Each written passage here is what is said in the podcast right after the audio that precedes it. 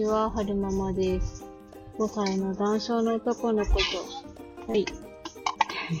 小学校2年生の女の子を育てています。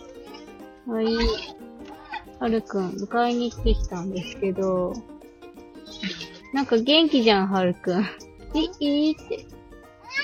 はーい。はーい、何があったかな。あー、車がいっぱい。今日は2022年11月8日火曜日に撮ってます。はるくん、お熱ですって言われて、迎えに行ってきたんですけど、なんか、なんか元気な気がするんですが、なんでしょうね。でもまあ、発疹も気になるから、小児科に連れて行こうかなって思います。ただ、予約が取れるかな？もうね、ほんと、争奪戦なんですよ。2時に予約開始で、で、この間もよしと思って、2時、2時変わった瞬間パッて、ポチッとして、なんとか勝ち取ることができたんですけども、30分後には、違う、30秒後には、わ予約締め切りましたってなってましたもんね。恐ろしいやー。取れるかどうか、めっちゃドキドキする。でもこれ、もし取れなかったとして、別の病院に行ったとするじゃないですか。でもこの、熱が上がったり下がったりの一連の経緯って、もう、専任お医者さんしか知らないわけだから、他の小児科連れてって、ちゃんと正しい診察をしてもらえるのだろうかっていう疑いがありますよね。一応連携してるとは言ってるけども、怪しいなぁ。なんとか、なんとかね、予約取れるといいね。ねえ、いつもドキドキだぜ。今、お熱は、微妙。手で触った感じだと、うん。6度、8分。か、9、6、8、9。8、7、9。もしくは37度。かなぁ。8度はない気がするんですけどね。どうなんでしょうね。はーい。ぴったり寝そべってたって、はーくん先生言ってたよ。何疲れちゃってたのかな。ねえ、昨日寝るの、そんなに遅くなかった、なかったかな。うわははは。はい、ったぜー。出勤時間が足りないぜー。ですけの嵐だぜー。困ったねー。はあ、しょうがないよねうーん。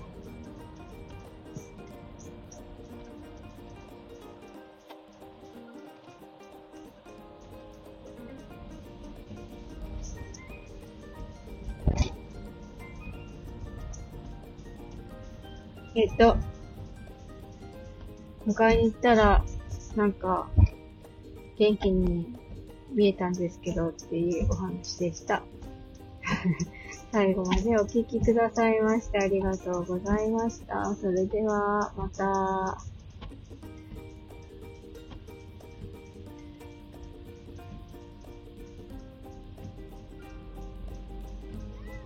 イェーイ。はい。あくん、お外で何見てるの？ああ、景色を見てるのかな。はい。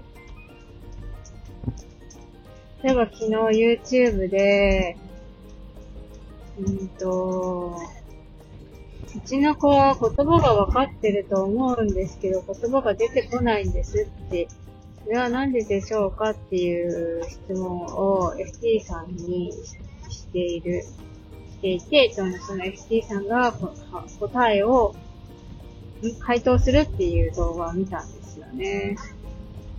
あ、新バーカーなった。でももうちょっと喋りましょうか。で、その ST さんが言うには、お母さん、本当に言葉分かってますか？ってことらしいんですよね。どういうことかっていうと、その、お子さんは状況を判断して、えー、理解しているように、状況だけでその物事を理解しているのでは、なんか踊ってる、フィットネス事務所的な感じですね。エアロビかな？ハク見て、ダンスダンスしてるよ。こっちこっち。こっちこっち、ハク見て。ほら、あっち。ほら、踊ってる、踊ってる。オレンジ色のスニーカー履いてる人がさ、こう、こうやって、こうやってやってるよ。見える？ほら。ほらほら。こうやってこうやってやってるよ。手クロスしてる。見えた？ほら、踊ってるね。見えた？ほら、あそこあそこほら。くるっと回ったよ。見える？ほら、あそこあそこ。しましまの洋服着たお姉さんが踊ってるよ。見えたかな？見えないか。歩いてるお兄さんしか見えなかったかな。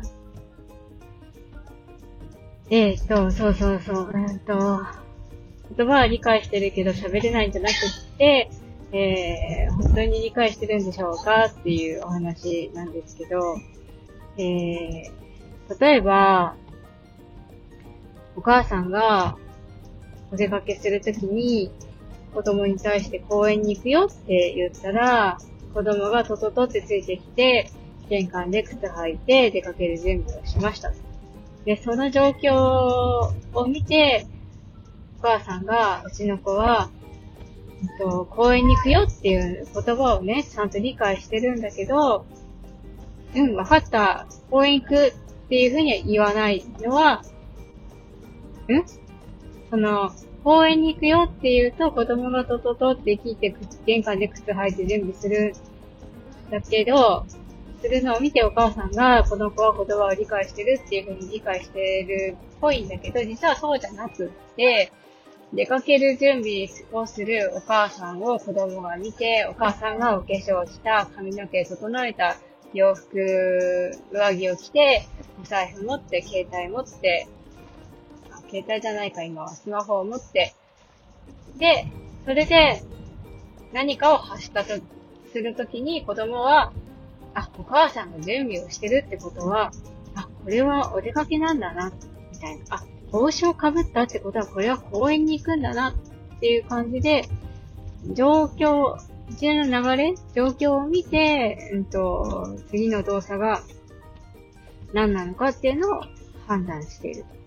でもそれはイコール公園に行くよっていうことを理解してるっていうふうにはならないっていうふうに言ってたんですよね。で、じゃあそういう子供、お子さんにどういうふうな、うんと、ことをしていけば言葉が出るようになるかっていうと、その方が言うには、言葉が出るためには、たくさんたくさんの語彙が必要なんだと。リンゴっていうワードだけ、ワード一つだけを知ってるだけじゃ言葉は出てこないんですって。リンゴも知ってて、みかんも知ってて、ぶどうも知ってて、桃も知ってて、パイナップル、バナナ、うーん、オレンジとか、そのたくさんの言葉が自分の中に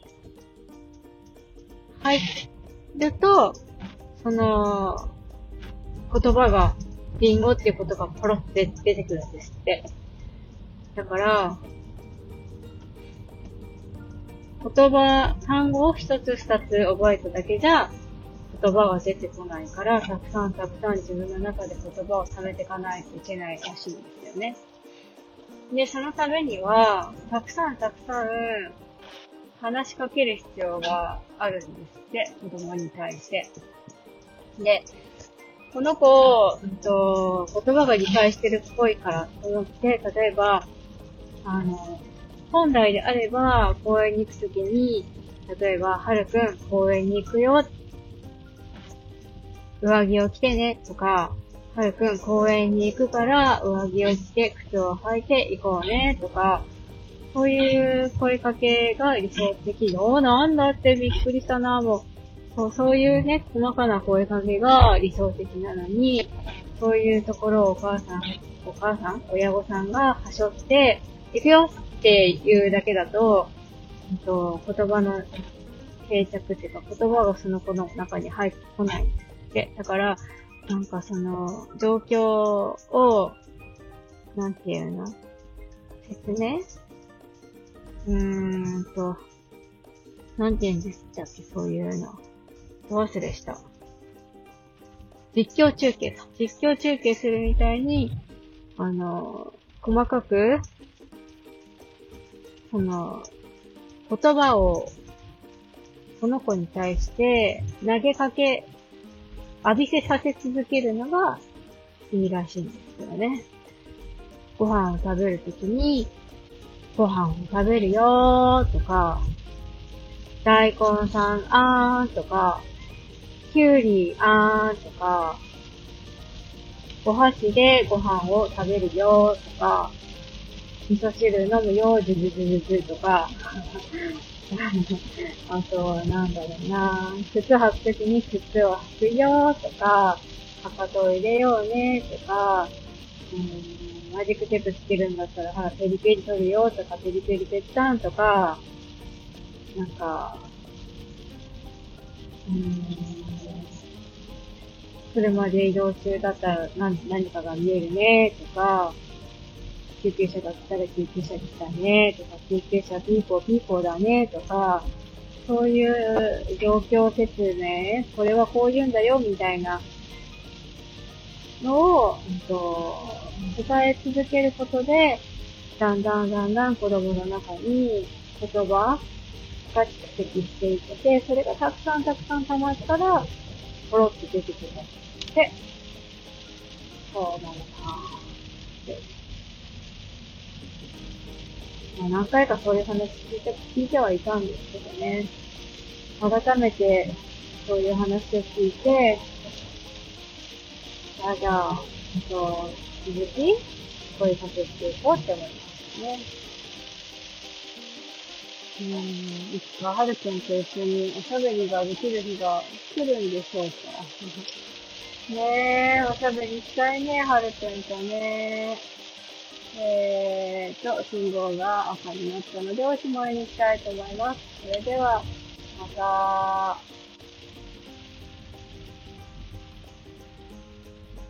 あ、これ寝ちゃったね。